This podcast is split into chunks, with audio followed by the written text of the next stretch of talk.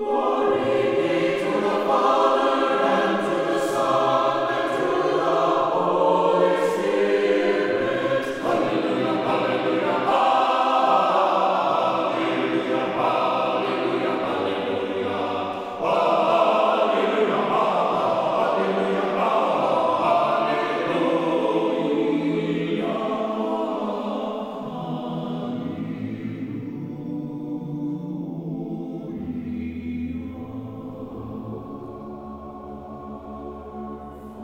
Glory to Jesus Christ. Annunciation Byzantine Catholic Parish presents Light of the East, a program revealing how the Eastern Catholic churches have nourished the Roman Catholic churches and today's world in profound ways through their histories, traditions, mysteries, and spirituality. Hello, I am Father Thomas J. Loya, pastor of Annunciation of the Mother of God Byzantine Catholic Church in Homer Glen, Illinois, and this is a story of the Eastern churches, an inspiring story of faith, courage, intrigue, mystery, spirituality, dissension, and reconciliation. But most of all, this is an expression of a great experience of faith through our unique divine liturgy. Join with me now as we look toward the light of the East.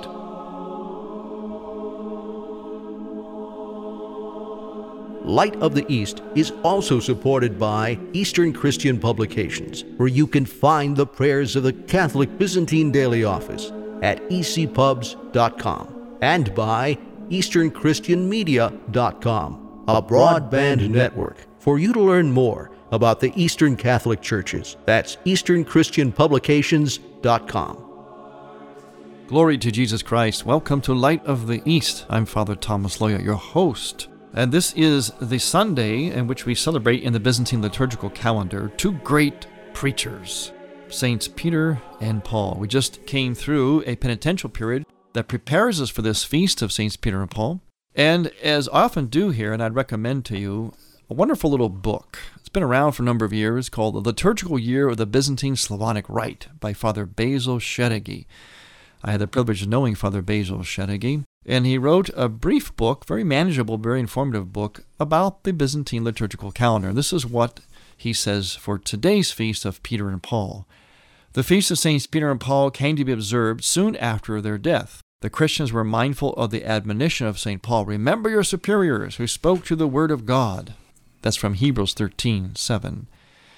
Since 258 AD, the feast has been kept in Rome on June 29th, a day on which a solemn service was held. These special activities, as observed in Rome, are described by Prudentius. According to him, the whole city was in motion. The faithful visited the tombs of the apostles, and the, in the two churches erected in their honor, pontifical mass was celebrated. As early as the fourth century, the martyrdom of Saints Peter and Paul was celebrated on the same day. We must add, however, there is no suitable evidence to show that they even died in the same year, let alone on the same day. Many of the fathers of the church held the opinion that though both apostles may have died on the same day of the month, they did so in different years. Although it is by no means certain that they did indeed die on the same day, their feast has always been kept in this manner.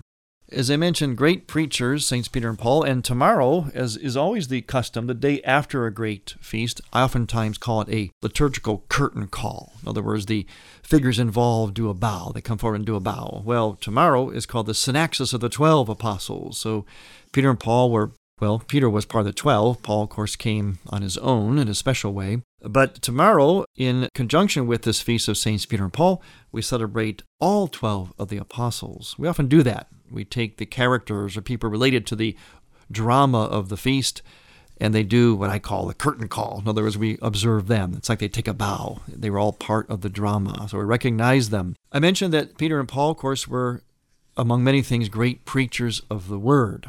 We have with us today in Light of the East someone I consider to be a great preacher and speaker, not just because he happens to be my cousin, but he is my cousin and he is also a great preacher. And he's here to talk with us, with between he and I, actually, the two fathers Loya are going to talk about preaching, especially in the Byzantine church. I welcome to Light of the East my cousin, Father Joseph Loya. Welcome, Father Joseph. Glory to Jesus Christ. Glory forever. Thank you, cousin Father Tom. And introduce yourself. You're not a stranger here in Light of the East, but uh, refresh our memory a little bit about yourself. My name is Father Joseph Loya. I am a member of the Augustinian Order, and I teach at Villanova University and I teach courses that introduce first year students to uh, Christian theology in general, and then on an upper grade level, uh, the Byzantine tradition in particular. Father Tom, you mentioned that we have really inspiring models for preaching, both in the saints that we celebrate today, and we've experienced good preachers in our own lives, have been graced with that. I'm reminded of a story. It happened one time in which a small little girl met the uh, the pastor after a liturgy and offered him her little piggy bank, and the the pastor was very touched and said, uh, Dear, what is this for? And she said, uh, Oh, I feel sorry for you. Every week my dad shakes his head and says, You're the poorest preacher he's ever heard. so I would just like to maybe throw out a, a question What makes good preaching and also what makes bad preaching? Well, I would answer that, cousin Father Joe, by some of my own personal experience, which I, I think is similar to yours, and that the response by people, whenever people compliment us on a sermon, a homily, what is it they're saying? Why do they like it? Well, I find two things. First of all, it seems to have touched their personal experience. In other words, they really relate to it and move them. And secondly, at least from my experience, you touch on something in a, in a way that you're rather bold. In other words, you address something that they believe needs to be addressed, the way it needs to be addressed for the benefit of all. In other words, people, they really want to hear the gospel preached. They want to hear it in an uncompromising way. So those are two things that I would say, at least in terms of reaction, how people who hear homilies uh, acclaim them to be good, they say a good homily two thumbs on that, uh, Father Tom. Also, uh, I think the personalization in this sense of the people who have been kind enough to compliment uh, said, It seems like you were just talking to me. Yes. Saying yes. something that I needed to hear mm-hmm. at that particular Sunday morning or other uh, service. And so I think that is also a trademark of a successful uh, conveying of the word, saving word of God, which isn't our words, of course, yes. but rather God's words. For those listening, I would like to suggest something to you that, that you do give reactions to priests when they preach or deacons when you hear a homily. One of the reasons is is because we're finding as priests, I'm sure you too, Father Joe, my cousin, uh, mm-hmm. you're you're finding that the homily is become it seems to become increasingly more important today. I mean, it's always important, but I find that people really want to get something, not, not in the consumer sense where they want to get something out of church, otherwise they won't come. There is that too, but that's not what I'm talking about. I'm talking about where they really seem to want to be touched, be moved. They want to walk away with something that they can use. Somehow it, it changes them or transforms and gives them something that, that they can go back out there and, and live and work another day and preach the gospel in their own way, in their own lives in another day. So uh, the importance of, of homiletics, I think, is perhaps more important now than ever. And also in that regard, many people will complain about that um, homilies are not so good. That preaching is not so good overall in the church. You mentioned about uh, needing to take something away. Uh, it reminds me, uh, being the historian I am, uh, cousin Tom, that in the early early church, when the church was still being persecuted, people took home the holy gifts, the Eucharist, uh, for uh, consummation uh, during the course of the week. They would also appreciate, I'm sure, taking home a living mm-hmm. word uh, yes. that really uh, informs their daily lives, just as uh, thoughts, elevated thoughts, and even the holy gifts mm-hmm. in a very special way nourish them in a spiritual way. Yes, and it, it, when you come to church, come to liturgy, as I often say to my cantors as I work with them to train them, that remember that the two principal reasons why people come here, not, not to be reductionist about liturgy, but certainly two reasons people come to church is for the Word of God, to be nourished by the Word of God, to hear the Word of God, to be nourished by by a good homily, and also to receive God Himself in the, in the Eucharist. So the the Word is very, very important. And in fact, it's really since Vatican II and during Vatican II that the preaching and the Word of God, that part of the liturgy, has been heightened and strengthened, I think, in the Church. we, we tended to uh, maybe undersell it a bit, uh, but in, in uh, you know years and years ago. But it seems to have been shorn up a lot since the Second Vatican Council. And one of the things that I find is that when you hear a homily, I have to admit, I can remember many, many of the homilies that I heard in my life growing up. I still remember them. And in fact, uh, one of them, as I mentioned before, we were talking before, one of them is by your own brother, Father John Loya, who is also another Father Loya. He's the brother of Joseph Loya. He's the spiritual director of the seminary in Cleveland, Ohio, for the Diocese of Cleveland. And he gave a homily some years ago that I never forgot. It always echoes in my mind because it's very, very applicable and again, very, very relevant. He, sim- he made a simple point, which is another sign of a good homily. It's a one point, very well made, simple but yet profound. He talked about the word. He said there is one word in the English language that shouldn't even be in there. It's the worst word in English language. And he really set up the audience, you know, the, the people, the faithful for it. And then he came across with this word. They probably thought he was going to say some bad word or whatever, but he came across with this word, enough. And then he developed that. Enough. We say enough. We don't we, we say, okay, I've loved you enough, or I've been kind enough, I've been patient enough, or whatever. And he really did a great job of unpacking why the word enough is not a good word in our vocabulary. I never forgot that, and it still stays with me. And that's just one example. I remember homilies even as a child. Uh, so the power of a of a homily, especially when there's a particular point that is made that you walk away from. And usually people can grasp only one point at a time. Yes, and, and as an example of ineffective, I think, preaching, uh, that would be the flip side of the very pointed, focused message, is that I notice among my brother priests, and I try not to fall in this temptation myself, uh, on the high holy, holy days, yes. Christmas, Easter, um, the church is usually very, very full and packed, and uh, new faces and a lot of uh, familiar faces that the pastor hasn't seen during the course of the year.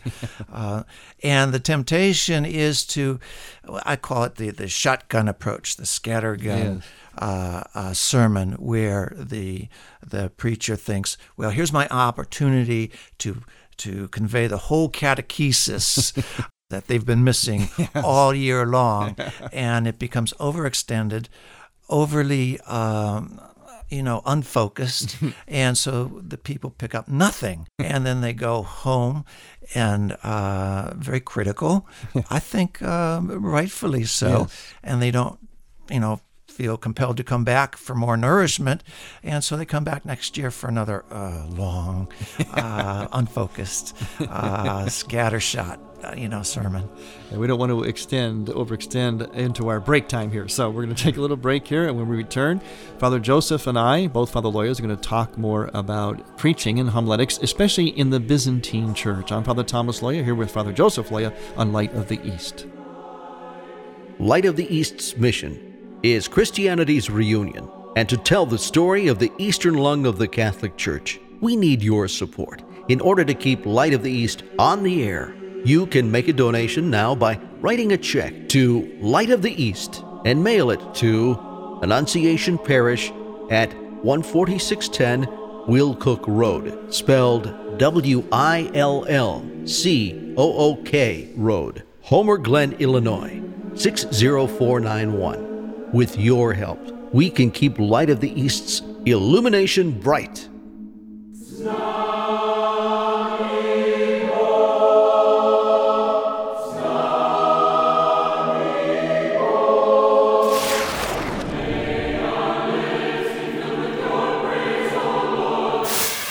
You are listening to the Choirs of Annunciation Byzantine Catholic Church under the direction of Timothy Woods in Homer Glen, Illinois.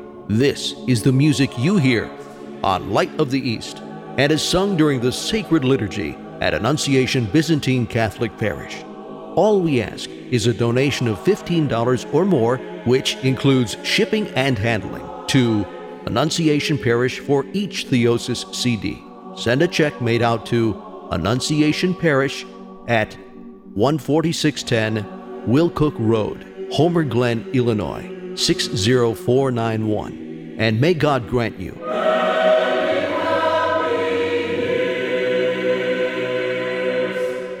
You're listening to Father Thomas Loya on Light of the East.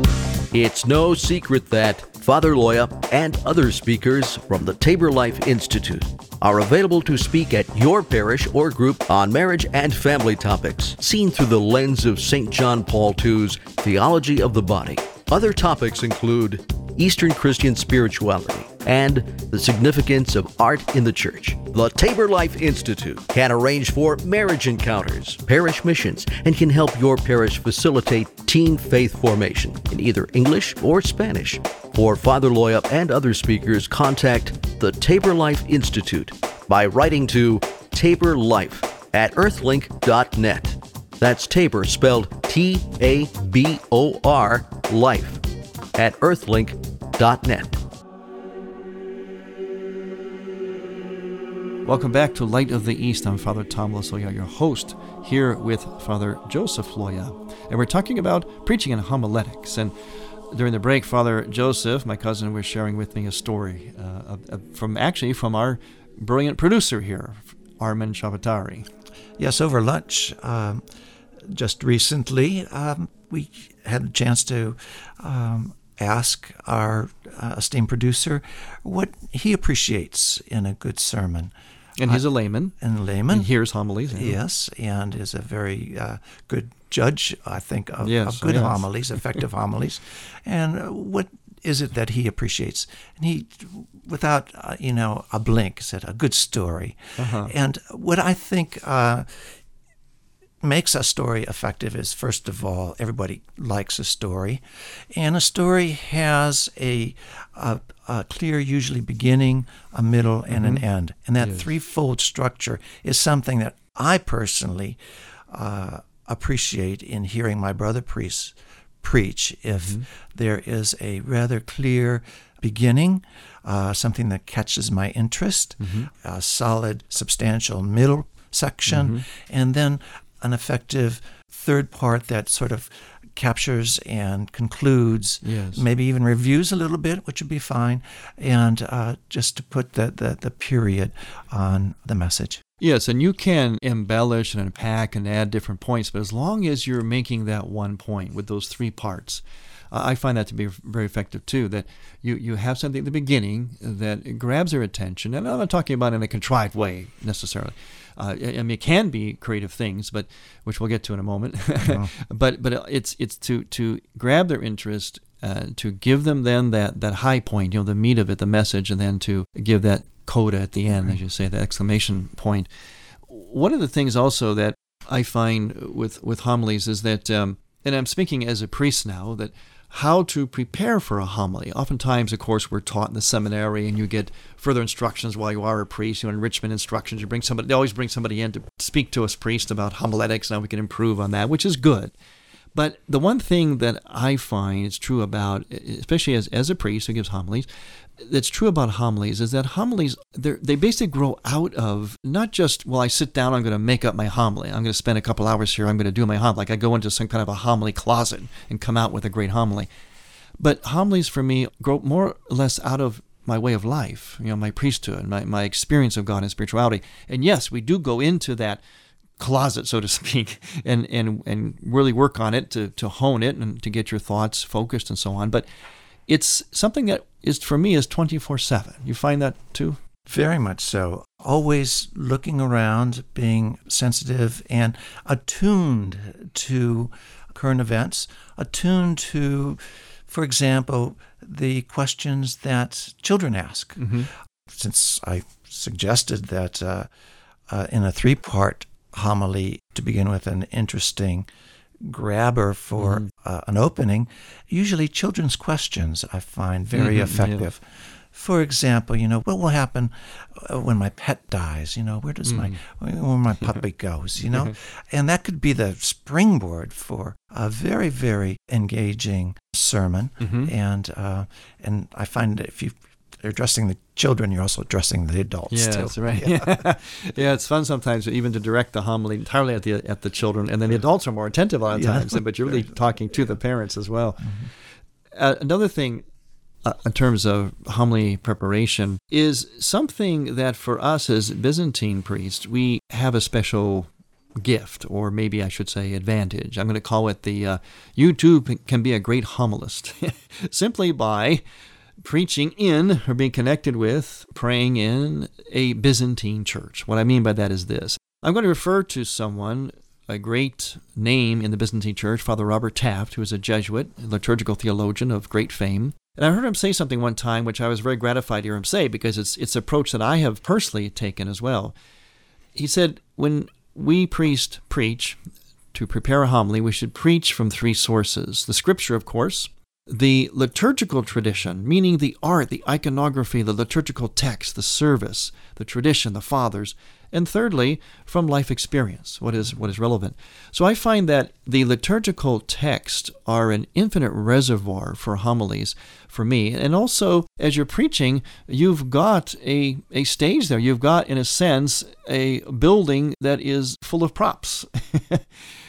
Uh, you have icons, you have the icon screen, you have many things to refer to. You have the ritual, the text of the church, and, and the prayer of the church. And these things become very, very powerful means of preparing for developing and, and delivering homilies. You find that as well? Very much so. For example, with the Gospel of the widow of Nain, where the essence of the gospel is the meeting of two processions. One mm-hmm. is a funeral procession, led in a sense by mourning and death. And here comes Jesus, you know, leading another procession mm-hmm. full of, of joy mm-hmm. and life. And they meet at the city gate.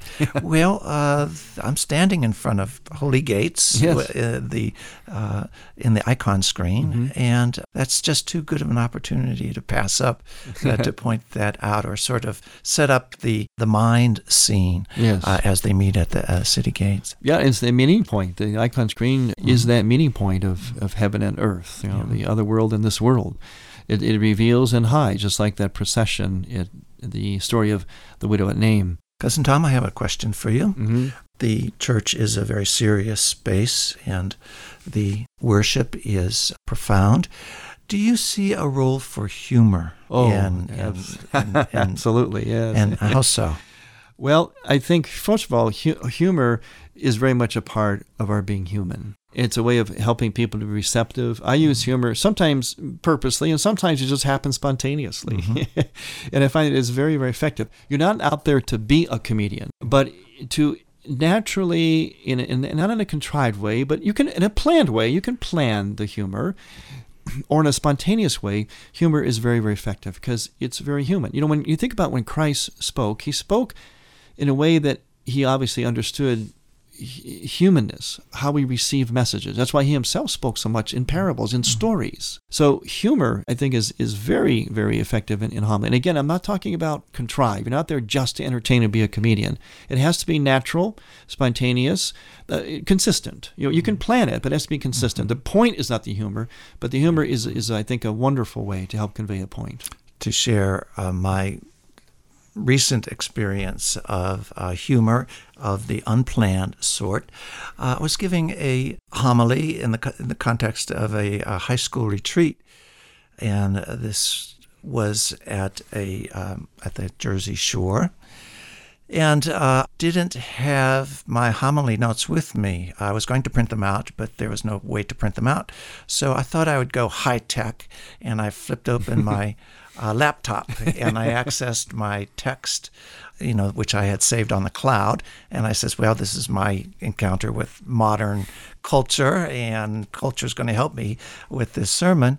And so I was uh, sermonizing from my text off my laptop, and I was, I was, I thought I was on kind of a roll. And all of a sudden, Microsoft sends me a pop up right in the middle of the, my my sermon. You know, covers the whole screen. And I said, I got to pop up, and every you know, uh, if I didn't have the attention of of of you know the congregation at that point, I certainly did then, and they they all reacted in a way that they appreciated being there and could feel for me. Yes. and in fact, using props is very effective too. And again, is a, just like with humor, it has to be natural, and planned. It can be spontaneous, but it can't be just for the, the sake of effect. But it can be, I, I think you can use anything. I mean, Christ even, you know, he pointed to the fig tree. You know, he took a child to himself. So he used things and people to get across the point. I've even climbed up scaffolds and preached from there. I had a scaffold because I paint mm-hmm. icons in the church. And one Let day, me guess, Zacchaeus. Yes, Sunday. it was. It was Zacchaeus. and just recently, Father Joe, I heard that one of our, our brother Byzantine priests also used the scaffold that was in the church too. Uh-huh. And he climbed up mm-hmm. and and it was on the feast of St. John Climacus, St. John of the mm, Ladder. good, good, good. but you have to be careful sometimes what you do. One day I, I had a new bell system put in and I had the remote for it. You know, I had it hidden in my hand and I was making a point. I was especially trying to get through the children. So I had said something like, I'm going to pray to God that the bells will ring in our church. You know, please God, please ring the bells. And of course, I had the remote in my hand; they couldn't see it. And I hit the remote, and then the bells began to ring. So of course, the children were just amazed by that. Well, after liturgy, one of the boys was sitting in the church. Everybody was gone. He was sitting there going, "Please God, please make the bells ring. Please make the bells ring." You got- Sometimes you got to be careful what Yeah. you do, especially with children. You know, it's a lot of fun, but they can take things very literally. I'm aware that we're coming near the end of our time. I'd like to share one more story with regard to this point. You, you mentioned that we priests have to be prepared, and we prepare all week long. I think uh, the lay people should be prepared on how to hear Yes. a sermon properly. Uh, this is, um, if you can um, uh, be patient with another story. The story is the one in which uh, the uh, pastor, after liturgy, went to the back of the church uh, to greet the people as they were going out. And uh, one woman came up and said, Thank you, thank you so much, Father. Uh, I really, your sermon, I really found God in your words. And uh, well, that's the best thing that you know any priest could hear. And then the next gentleman came up, and he said, uh, "Too bad, Father. You know that was a shame. You lost your place once. uh, you mispronounced two words, and you made oh, three or four mistakes in grammar." So, two people looking for two different things in a sermon one looking for God yes. and finding God, and one looking for mistakes and finding mistakes.